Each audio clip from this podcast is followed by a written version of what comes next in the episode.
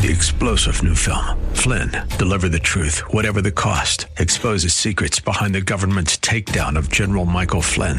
Flynn knew what the intel world had been up to. He ordered the first audit of the use of contractors. This set off alarm bells. He told the truth. He was the most dangerous person for Donald Trump to hire. They had to get rid of Flynn. Flynn, deliver the truth, whatever the cost. Available now. Watch it today. Go to salemnow.com. Salemnow.com.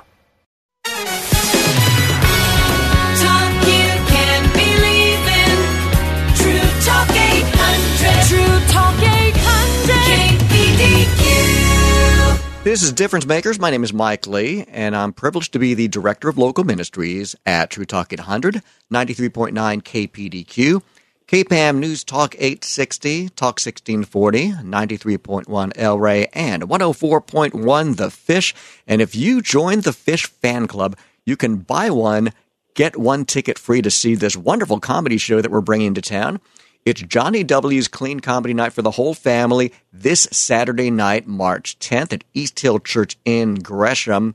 And all the details are at our various websites. So, Jonnie W., welcome. How are you today? Doing great. How are you? I have no complaints. Have you been to Portland before? Uh, once or twice. I did uh, a couple of times. I did is it Crossroads in Vancouver area? Mm-hmm. That's a Uh, great did that church. a couple yeah, big church. Done it a couple of times. Uh, men's event for Lifeway. I did there uh, with Pastor Tony Evans. That was a fun event. Uh, and I've been to Portland a few times with Tim Hawkins. I travel with him some. So One of my um, all-time favorites is Tim Hawkins. oh, he's terrific. Oh, he's terrific. so how, guy, how did the two of you meet up, Jonnie?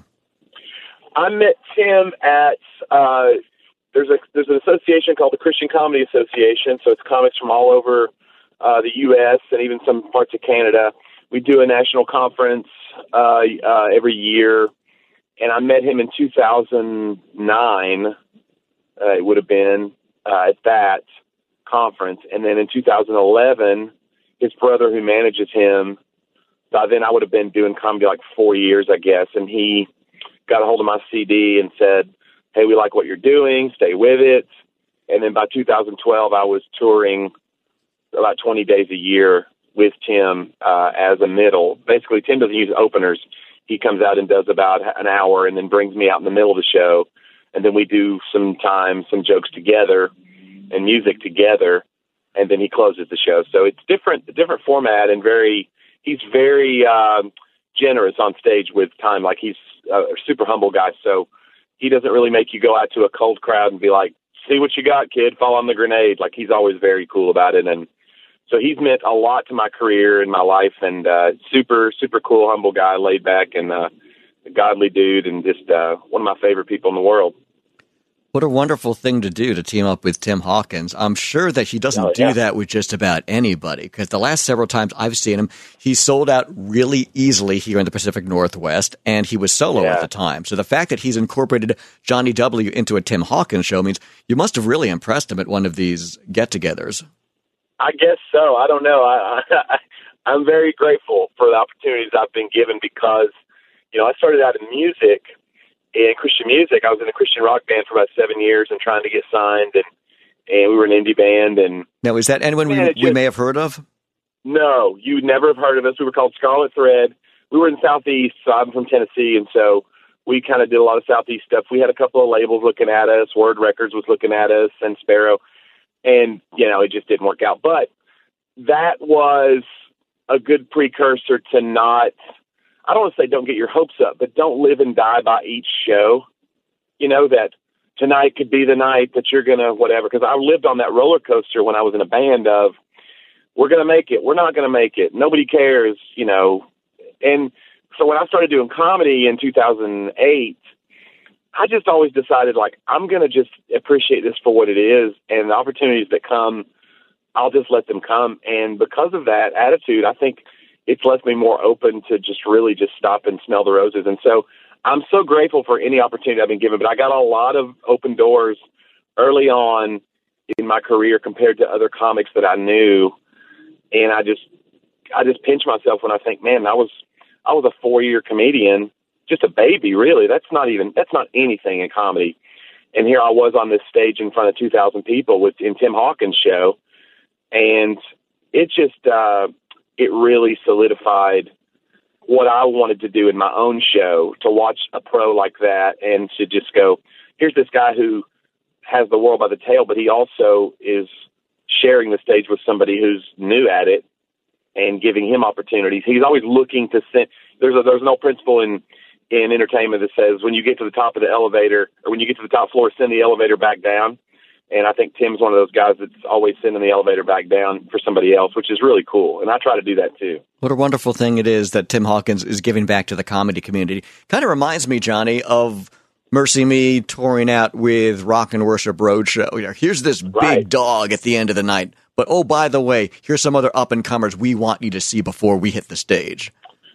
Right, and it's uh, you know a lot of times when you get when you do uh, entertainment or whatever we call what we do, uh, you're you get if you live by the world standards, you're kind of afraid of being uh, having your thunder stolen or having somebody some new kid come up and and steal your uh, your laughs. In Tim's case, like here's a guy who his face is on the ticket. Uh, so what in the world does he need somebody like me for? Well, he feels like it makes the show better to have a variety, and so he's willing to to do that. And so I just think it's it's made me do that when I have a show. I do that a lot when I travel. I try to take an opener that's not been doing it as long as me uh, when I can, uh, and I don't know. It just kind of really informed the kind of style of ministry that I wanted to have when I was going out doing these shows, and a lot of that I owe to Tim because I just watched him and how he carried himself. So good stuff. So it's nice that Tim Hawkins has spread his humility to you, Jonnie W., because you want to bring up the next up and comer to open up for you at times, didn't you? Yeah, yeah, I think it's great. I mean, that's that's what it's all about. It should be. It's like um, you know, uh, I know some magicians and illusionists, and that's a big thing in the in the magician community is you share secrets and you pass down uh, what you know to the next guy, uh, and it's like a culture of you know, it's like a little uh, fraternity of people, and that's how comedy should be, especially Christian comedy.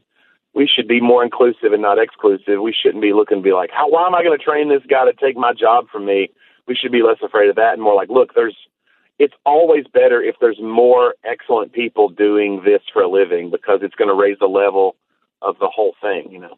Oh, I love that attitude. So back in my rock DJ days, I'd noticed that Van Halen back with the original lineup refused to have Poison open for them because Bret Michaels was starting to out jump and outmove David Lee Roth. So they didn't want the, oh, to be shown up by their opener. So it's nice to see the complete Oh, yeah. opposite with you. Right. Well, we did shows when I was in a band where we would open for a big band, and I won't name names, but we opened for a lot of big bands that were really great to us. Like we, our band opened for Switchfoot, and they were super great. And Jon Foreman's one of my heroes. Oh, how wonderful. But oh, it's great. Uh, they're they're as advertised. They're terrific. Uh, but we opened for some other bands, and they literally did not turn the subwoofers on until they came out. So our show would sound weaker than their show. It was like a little like like a trick of the trade. That way, when the headliner took the stage, you knew the show had really started because now you heard bass. Yeah. so I wonder if that's the band or if it's the that's the techie or the Yeah, audio guy or knows? Who what or, or the venue.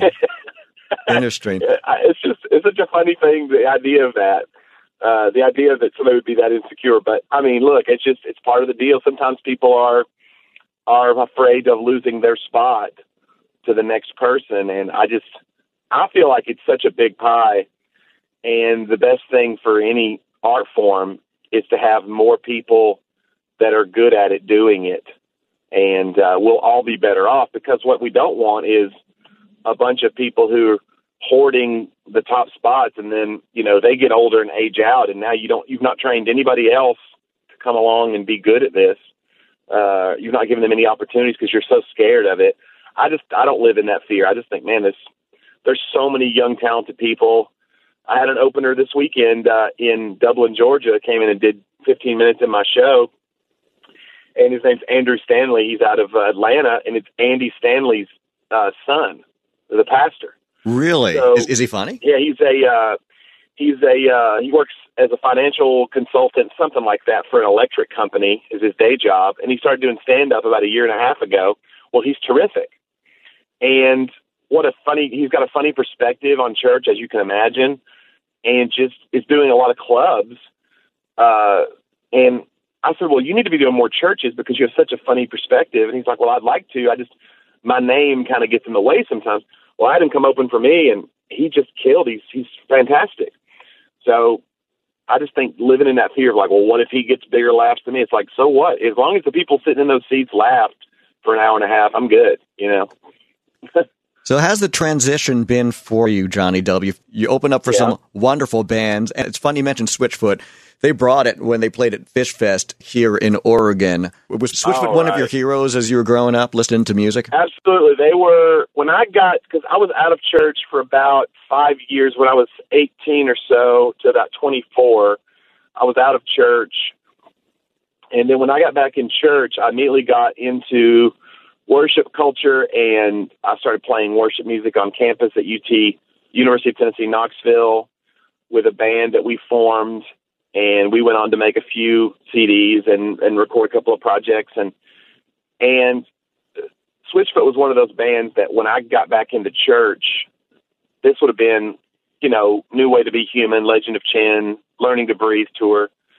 This would have been, they were definitely the band for me that bridged that gap between what was really great art and also had a message behind it. It wasn't kind of paint by numbers Christian music that I was that I grew up on. So it was a really important band uh, for me to see like, oh, there's there's people out there that are doing this in a different way. Um, and so, yeah, I think Switchfoot, I think Switchfoot's probably not just the best. I think they're the, probably the most important Christian band uh, in the world. And I, I think they're, bring it every night. Jon Foreman is, over the years, has turned himself into such a great headliner, a front man. And um, I don't know. I just I have such respect for those guys. So, Jonnie W, we're very much looking forward to seeing you this Saturday night from 7 to 9 at East Hill Church in Gresham. And is the fact that you were in a band and that you did tour, does that make your comedy more eccentric? Uh, maybe. I think, um, yeah, I mean, I think I, my taste in comedy is a little bit different. I like, um, I like kind of a snarky sensibility to comedy. I like to give the audience uh, something that they're not really kind of expecting. And so I like to be as edgy as I can without being outright mean. I think comedy needs kind of, um, there needs to be a butt to the joke, even if it's me. You know what I'm saying? There needs to be something, a victim in the joke, even if it's me. So I have a lot of self-deprecating stuff. I tell a lot of stories about growing up, being an awkward kid. Um, but I also have a uh, there's an edginess to what I do um, that I think people really relate to. Um, you know, I I grew up in the South, but I'm I'm kind of got the sensibility of a northeastern person. I'm kind of sarcastic, and I don't know. I but as far as like uh, quirky, for sure like I have some things in my DVD that I did in my live show where I'd bring somebody out of the audience just to sing like one or two notes of a song that I'm doing and then just ask them to go take their seat, you know. I like things like that where people go, Why did he go to all that trouble just for that one thing? You know what I'm saying? Mm-hmm. That's I really like that funny. kind of. So, what were some of your earlier influences, not only on the musical side, but who Yeah. made you laugh? Who cracked you up? Whose show Yeah. did you just have to see, or whose album did you have to listen to? Right. I mean, I was a big uh, Brian Regan guy, uh, who's still probably the best. I love Brian Regan. Uh, I grew up watching like the Carol Burnett show. I loved Tim Conway and and Carol Burnett, and I was a big. My mom was a big Don Knotts person, so I loved Don Knotts, and and um, but I like older shows too. Like I grew up on uh, Nick at Nite watching the Jack Benny show and Burns and Allen, George Burns and Gracie Allen, and I mean just so I have a really weird um, uh, older person's sensibility when it comes to like who my influences would be. But I mean, today I would say Jim Gaffigan is amazing. Um, and then on the Christian side of things, I mean, you got you got folks like that are up and coming. You got Tim Hawkins, who's just rules the roost. You know, I tour some with John Crist, who's uh, just you know taking off like a rocket now, um, and touring with Winter Jam right now. Uh, there's a guy named Dustin Nickerson out of California who is fantastic, who I also tour with. he actually has ties to Seattle, so you'll probably be seeing more of him in the North Pacific Northwest. If you get a chance to see Dustin Nickerson, he's fantastic. Um, I don't know. I loved Seinfeld growing up. You know, you can't go wrong with Jerry Seinfeld. I love the just total irrelevance about the entire show of Seinfeld. Sure, sure. He changed. He changed the sitcom forever for everybody. You know, he he kind of spun it on its head. People forget like sitcoms were going a certain way until Seinfeld, and now they just people approach them differently because of how he rewired our brains. You know, it's pretty great. We're looking forward to seeing Jonnie W. in his comedy show this Saturday night, March 10th from 7 to 9 at East Hill Church in Gresham. And here's something you need to cash in on, friends. If you join the Fish Fan Club, you can buy one, get one ticket free to see Jonnie W. All the details are up at our various websites. And when we return, more with the man, Jonnie W. Check out his personal website as well johnniew.com, which I will spell J O N I E W dot com. More with Jonnie W next on Difference Makers. Welcome back to Difference Makers. Mike Lee here with Jonnie W. His comedy show will be this Saturday night, March 10th from 7 to 9 at East Hill Church in Gresham. And you can save yourself some bucks by joining the Fish Fan Club. Buy one ticket, get one ticket free if you do join the Fish Fan Club. So, Jonnie, we're looking forward to having you back in the Pacific Northwest. And is it extra special because it's your show as opposed to opening for someone else?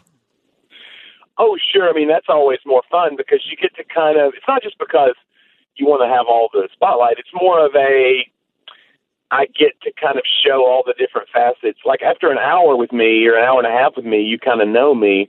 Whereas if you only have 15 minutes, I might just do like my favorite jokes and they might just be funny, but you might not leave that show really understanding who I am as a person. So if you spend an hour and a half with a comedian, you probably know his point of view on most everything if he's a good writer. So that's why I like doing the full show because you get to kind of see every weirdness and every facet, which is great. So when did you know that your band that was touring across the country was Scarlet Thread the name of it? Yeah, that's right. When did you know that the music chapter of your life was coming to a close. And how did you feel at this point before you got into comedy?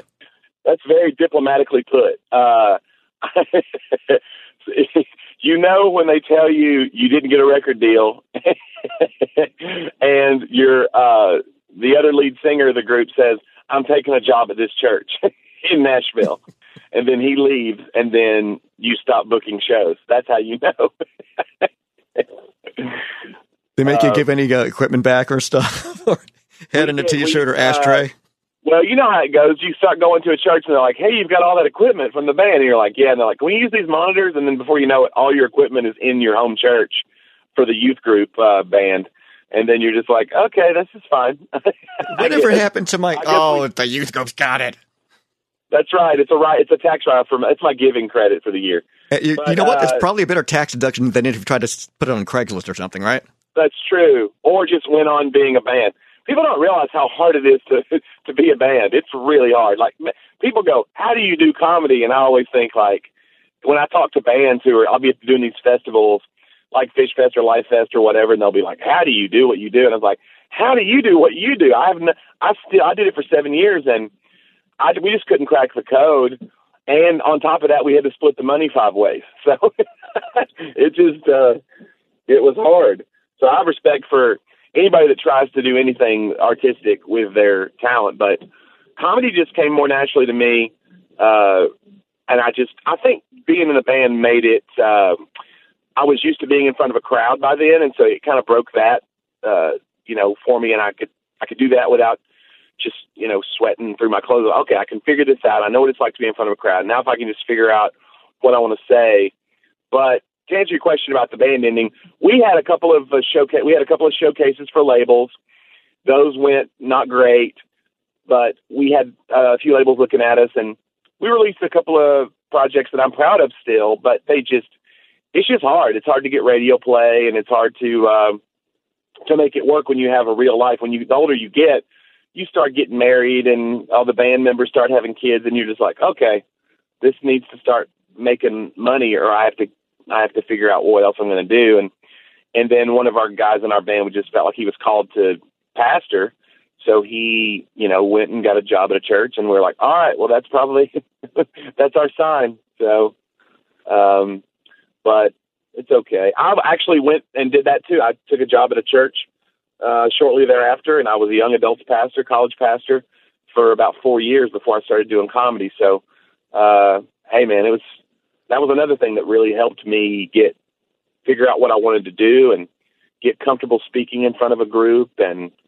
and uh then God started opening this door and I just it was uh it felt like an obvious an obvious move for me and my church was so supportive and so I had a lot of people around me early on that were just they were very uh they were very supportive in a big way that I, it let me know that it was a God thing, you know.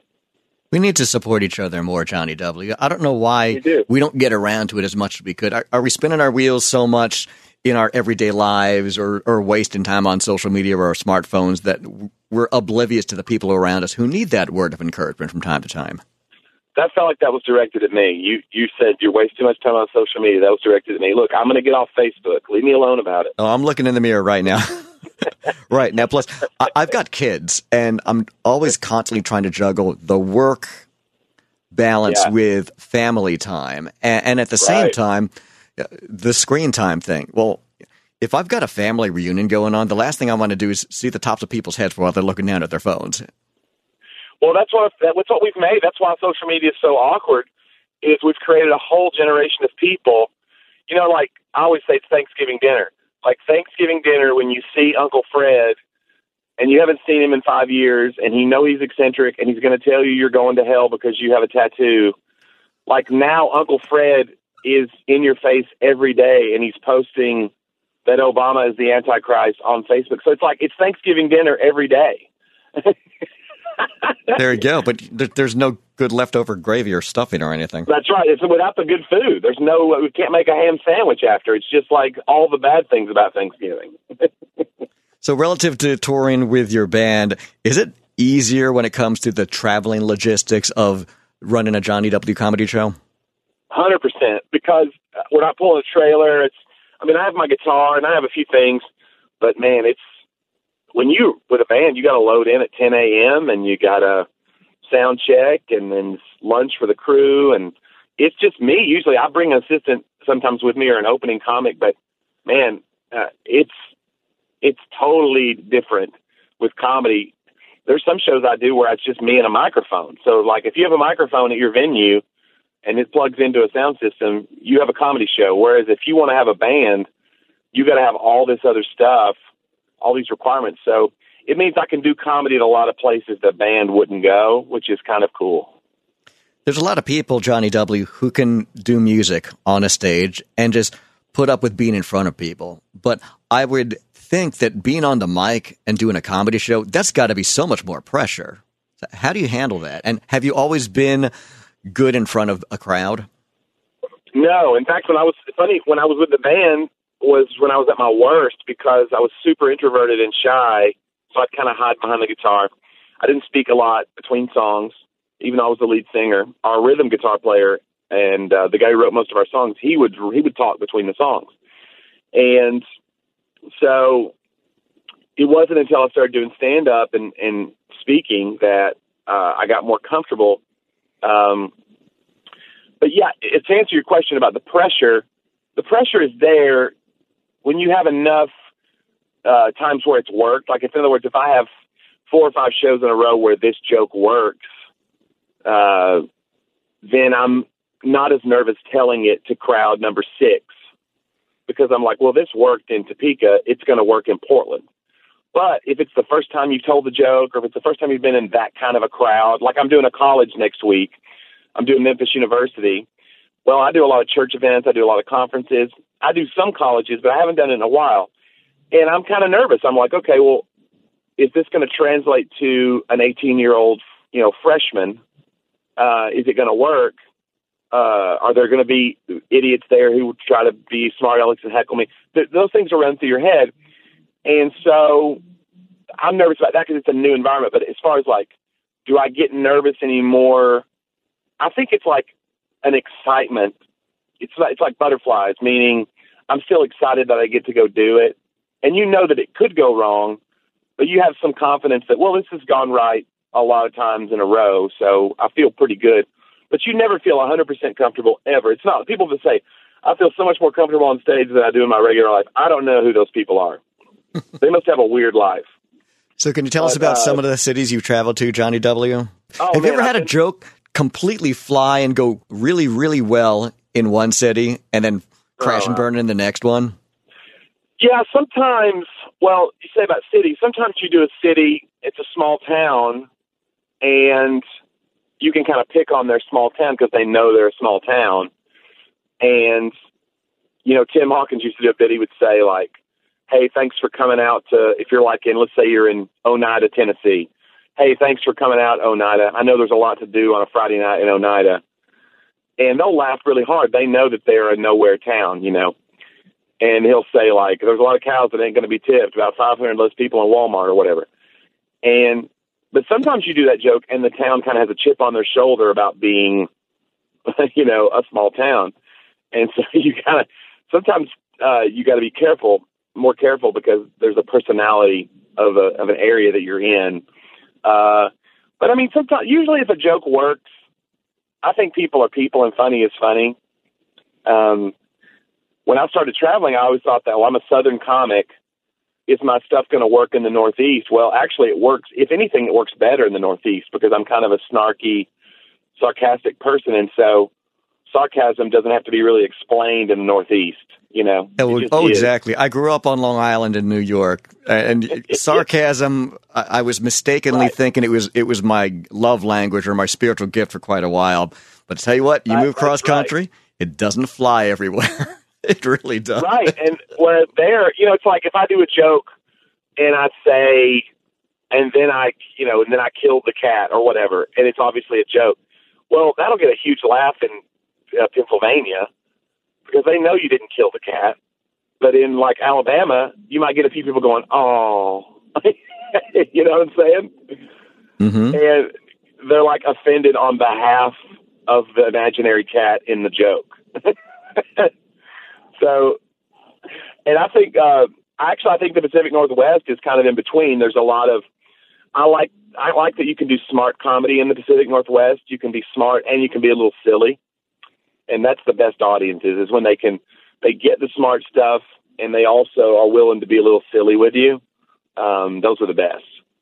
So, Jonnie W., before we see you this Saturday night at East Hill Church in Gresham, tell us how does travel affect your wife? I mean, you have to leave loved ones at home when you're doing all of these comedy shows.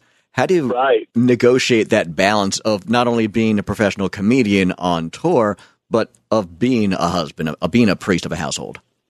yeah, it's a balance, and I'm still it's a balance that you have to just strike every day. You have to kind of say, well, just because this has been great up to now, uh, doesn't mean that there won't be a time when I could grow apart from my wife if I let uh, communication go down or whatever. In other words, in the beginning, she's just like oh, all on board. Well, look, this is great. This is you're in your you're living your dream. Go be this thing, and you could just be like, well, that's what you said, and then but next thing you look up and you're doing. I do a hundred over a hundred events a year now, so I'm on the road almost 160, 170 days a year. So I check with her all the time. Hey, is this too many? Is and we travel together some. So I'll say, hey, April's really full. I'm going to be gone a lot. Why don't you just come with me uh, three of these weekends?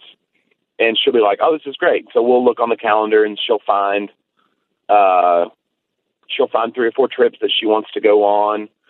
And it's just something we just got. We just did that trip. Uh, we did that trip I was telling you about where Andrew Stanley opened for me in Dublin, Georgia. Well, Dublin, Georgia, you talk about a nowhere town. They're the sweetest people in the world, but there's nothing going on in Dublin, Georgia. But I said, well, at least we'll be together. And we had a great time. So it's a six hour drive one way. But, you know, we just uh, put on our favorite podcast and here we come, you know. So we try to stay connected as much as we can. We don't have kids. That's that's a little bit easier because we don't have children.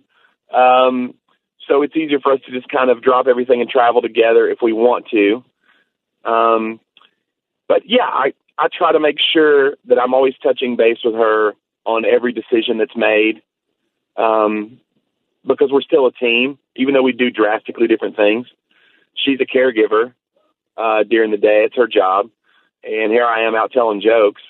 And but we're a team, we're one, and so it means that she gets to be in on all this. And so I try to keep her in the loop as much as I can and make sure she knows how much she's valued. And uh, so far, so good. You know, we're going on 23 years of marriage, so Seriously? Yep. Congratulations. That's fantastic. You look so young in your pictures. I'm thinking, wow, what they got married when they're five or something? what do they was- do in that side of the Tennessee. country? Tennessee, yeah. So Great words of wisdom Yeah. from a, a good man of God who's also quite funny and musical on stage. You can check out Jonnie W's website. I'll spell that for you. J O N N I E W dot com. Find out all about Jonnie W and his comedy. His touring with Tim Hawkins on the Rock Show Comedy Tour. And don't forget, he's playing this Saturday night from 7 to 9 at East Hill Church in Gresham. And what's really neat is you can buy one ticket and get one free if you join the Fish Fan Club. More with Jonnie W next on Difference Makers. This is Difference Makers. My name is Mike Lee, and this Saturday night, March 10th, from 7 to 10, we've got a great comedy night coming to East Hill Church in Gresham, featuring Jonnie W, armed with a guitar and his sharp wit. He'll be bringing you a night full of laughs. Again, that's this Saturday, March 10th at East Hill Church in Gresham. Tickets are on sale. In fact, you can buy one and get one free if you join the Fish Fan Club. So make sure that you do ASAP. And Johnny W., thank you so much for coming back to the Pacific Northwest. you bet. I'm excited, man. This is this is great. So you're mentioning that at times you go touring with your wife. So when she comes along with you, have you had any great times, any great dates or cities that you got to explore together? Yeah, you know, she loves Philadelphia a whole lot. Um, she loves history, and so we got to spend an extra day in Philadelphia, and we went around to the, you know, because it was the original capital of the U.S. back in the day. So we got to go to the original Capitol building and the museums, and you learn all about the founding fathers and the Continental Congress and all that. And then we went back to Philadelphia uh, six months or so ago, and she found she recognized she's into she's really into true crime, uh, like podcasts and things. Mhm. And so she there's a museum there called the Mutter Museum, M U T T E R, and it's a museum of like the body and so you go in and there's like all these it's so weird. It's like people who have died. It's like a there's medical there's it's like a medical experiments uh history. You don't know how got a real interesting wife, Jonnie. It is it is the weirdest two hours I've ever spent, and I think she could have hung out in there all day. Uh, but I mean, it's so it's so strange. So there's all these medical oddities, uh, you know, in formaldehyde uh, in a jar and behind glass, and you're looking at it, reading the history of it, and you know, she loved it so much, and it's downtown Philadelphia, right there by the, it's near the Liberty Bell, so it's like such a weird convergence of cultures but she loved that more than anything I think we've ever done. And we've been all we've been to San Diego, we've been on a cruise to Alaska, but she wanted to go see like the hand that was cut off and in the jar and and you know the medical oddities or the guy that had you know seven fingers on one hand. I don't know. She's just she's she's an interesting lady. Well, it sounds like it, Jonnie W. So when did the two of you meet, much less get married? we met at a movie theater. I was my first job was at a movie theater, and she was hired, and I was training her to open a movie theater across town of the same chain. Uh, and so a bunch of people came in as trainees, and I was part of that theater that helped train them. And so we started dating a few months after, and and uh, and then I got a second job. Uh, at Home Depot because I knew I was going to propose to her. So I knew, I, well, I better get a better job than this movie theater job. And uh, so, so I was working two jobs, and and uh, so I proposed. I we I've been married since I was 21. She was 19 when we got married, and we're coming up on 23 years. So yeah, I taught her how to shovel popcorn. That's the secret. Wow, congratulations. So, friends, if you're looking to find that special someone, you can always teach them how to shovel popcorn. You never know where that's That's going to lead. So, right. At this stage of the game, did you marry before your band Scarlet Thread went on tour? Yes, yeah. So this would have been uh, early mid '90s is when I got married, and so I didn't start doing the band thing until '98, '99. So yeah, so she's seen me do a lot of. We ran a nonprofit for a while. We ran a nonprofit housing ministry for a while. So I've tried to starve my family in very many ways.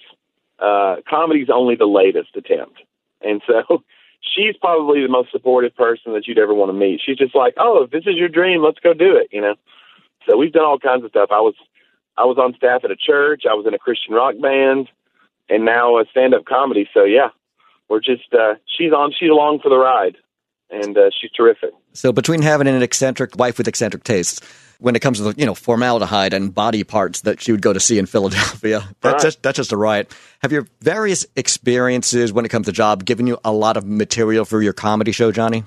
yeah, there's more in it now than ever. Stuff that it's interesting because when you're a kid, you kind of blend in. When you're a kid, uh, you don't want to stand out because you don't want to be made fun of. And then once you get older, you realize the only way to to really be anybody, you have to stand out. And so, in other words, in comedy, the things that I was embarrassed of as a kid, those are the things I end up writing jokes about now, and I'm using those on stage, and that's how I make my living, is mining those embarrassing moments that I thought I was going to die from, and now that's what is going to pay off my house. You know what I'm saying? It's such a strange thing, but it's true. So a lot of those early job experiences and embarrassing moments as a kid, uh, the terrible gym class moment, all those things that you think, oh my gosh, I'll never, I'll never live this down. Those are the things that you would spend your life hiding from people, and now those are the ones I say into a microphone. So you never know. So, for all the bad experiences we may have growing up, at least Jonnie W is cashing in on them in his comedy That's shows. right. That's right. That's right. Yeah. Did you ever have any jokes that went back to family members that got back to them? Yeah, well, you know, you never know. Sometimes uh, if you tell a joke about your family, it's usually not a hundred percent as it happened. You made it a little bit more embellished. You, you made it a little more absurd than it was. But like, uh, I stayed at my brother's house one day, and he really wanted me to stay with him and not get a hotel. It meant a lot to him, and I was like, okay. But he didn't have a really a guest room, so he put me on this air bed, and so I don't like airbeds. They're uncomfortable, but I was just trying to, you know, appease him. I want to be, you know, close to my brother. So, okay, whatever. We stayed. And I ended up making a joke about airbeds in my show. And, uh, and it was a big part of the show. Like it was a big laugh in the show. And I notice now when I stay with him, he'll be like, well, we got a bed in the guest room now. There's no, we don't, we're not going to put you on air. I was like, well, you know, it's just a joke. Like, you didn't have to go buy a bed. so I think he was a little self conscious. So sometimes it's usually nothing like that, but like sometimes you can make a joke or you tell a story about your wife and you do her voice, and then you'll have like Tim Hawkins told me that that he would do jokes about his wife and he would do this voice, this little mousy voice for his wife, and that he would finish the show and his wife would be like, "I don't like that voice. You make me sound terrible." And so he had to like tweak it, you know, to make her feel better, which I think's funny. Wise man. So, do you enjoy the times that you tour with other comedians like Tim Hawkins, Jonnie? They're the best. Um, now, doing it uh, on your own is fine, and it's like I said, you get to do a longer show, which gives you a more eh, more time to really spread out and do all the jokes you want to do. But uh, it's a lonely job compared to being in a band. Being in a band, it was four or five of us on the road, and we were just all for one, one for all. When you're in comedy, to keep things inexpensive, you just you go by yourself a lot, or sometimes I'll travel with my wife or one person to just help with my product table or or travel, and uh, it can be kind of lonely. So when you get a chance to travel with another comedian, I've traveled with Michael Jr. and I've done shows with Anita Renfroe and and Chonda Pierce and some other comics like that. Uh, when you get a chance to do those, they stand out in your mind because it's like like I said, it's like a fraternity of.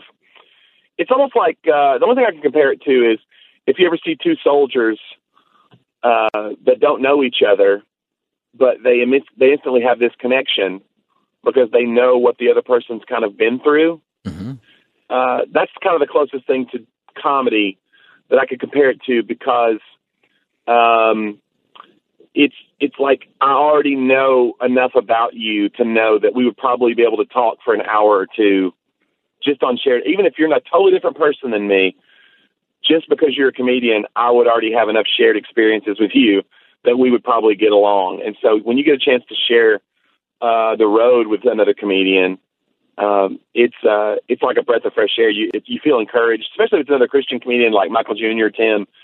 You feel encouraged. You can kind of lift each other up and say, "Hey, man, hang in there." Whatever whatever's going on, you kind of touch base, and uh, it's kind of a, a grounding experience.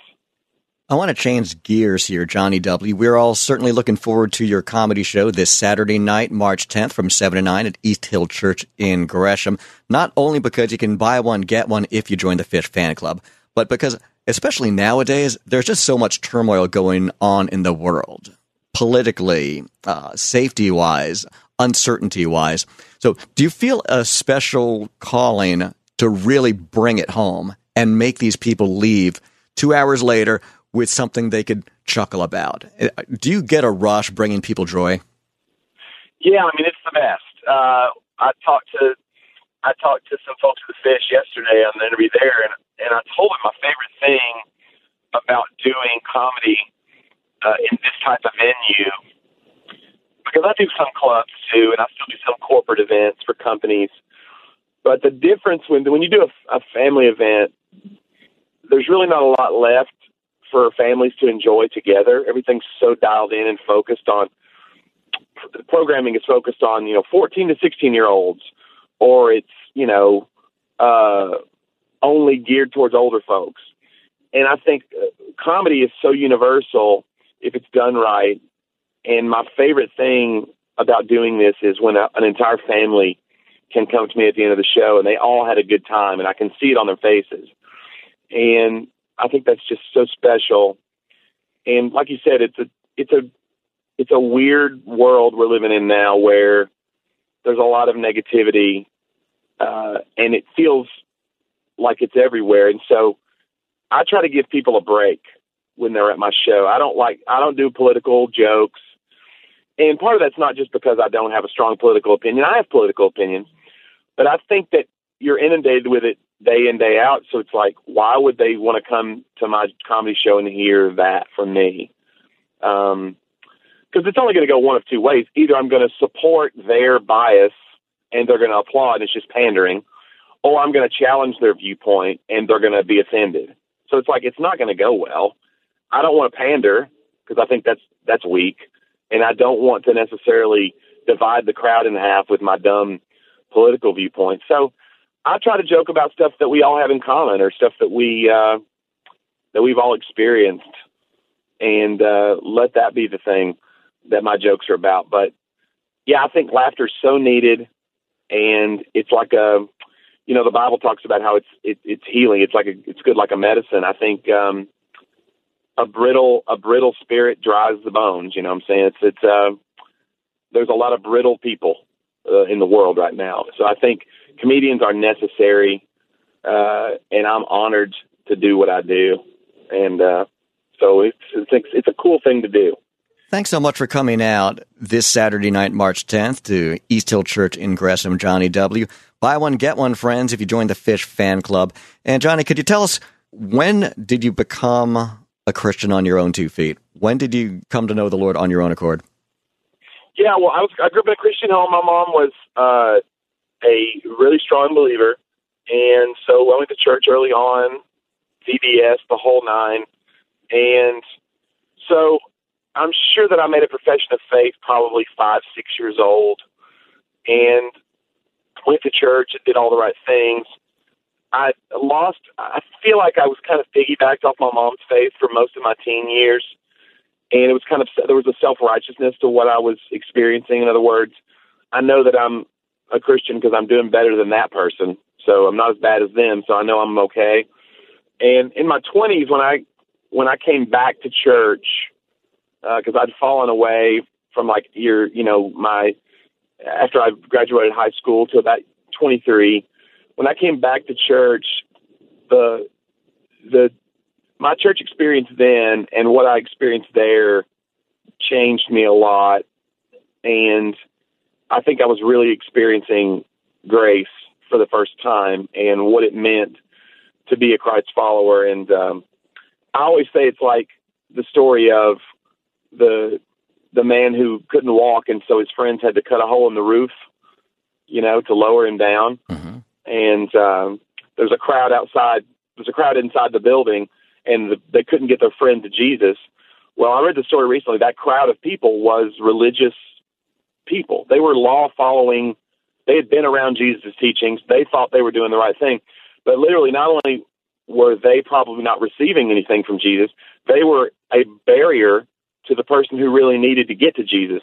And I think that's who I was. I was being this religious law follower who was probably a barrier to someone who really needed healing. And when I finally had some friends who shared the gospel for real with me and lived it out in front of me, it was like they tore a hole in the roof and lowered me down and I got to meet Jesus for real. And so now what I do is I go out and do my show and and hopefully it's a it's a piece of the puzzle in tearing the hole in the roof for somebody else.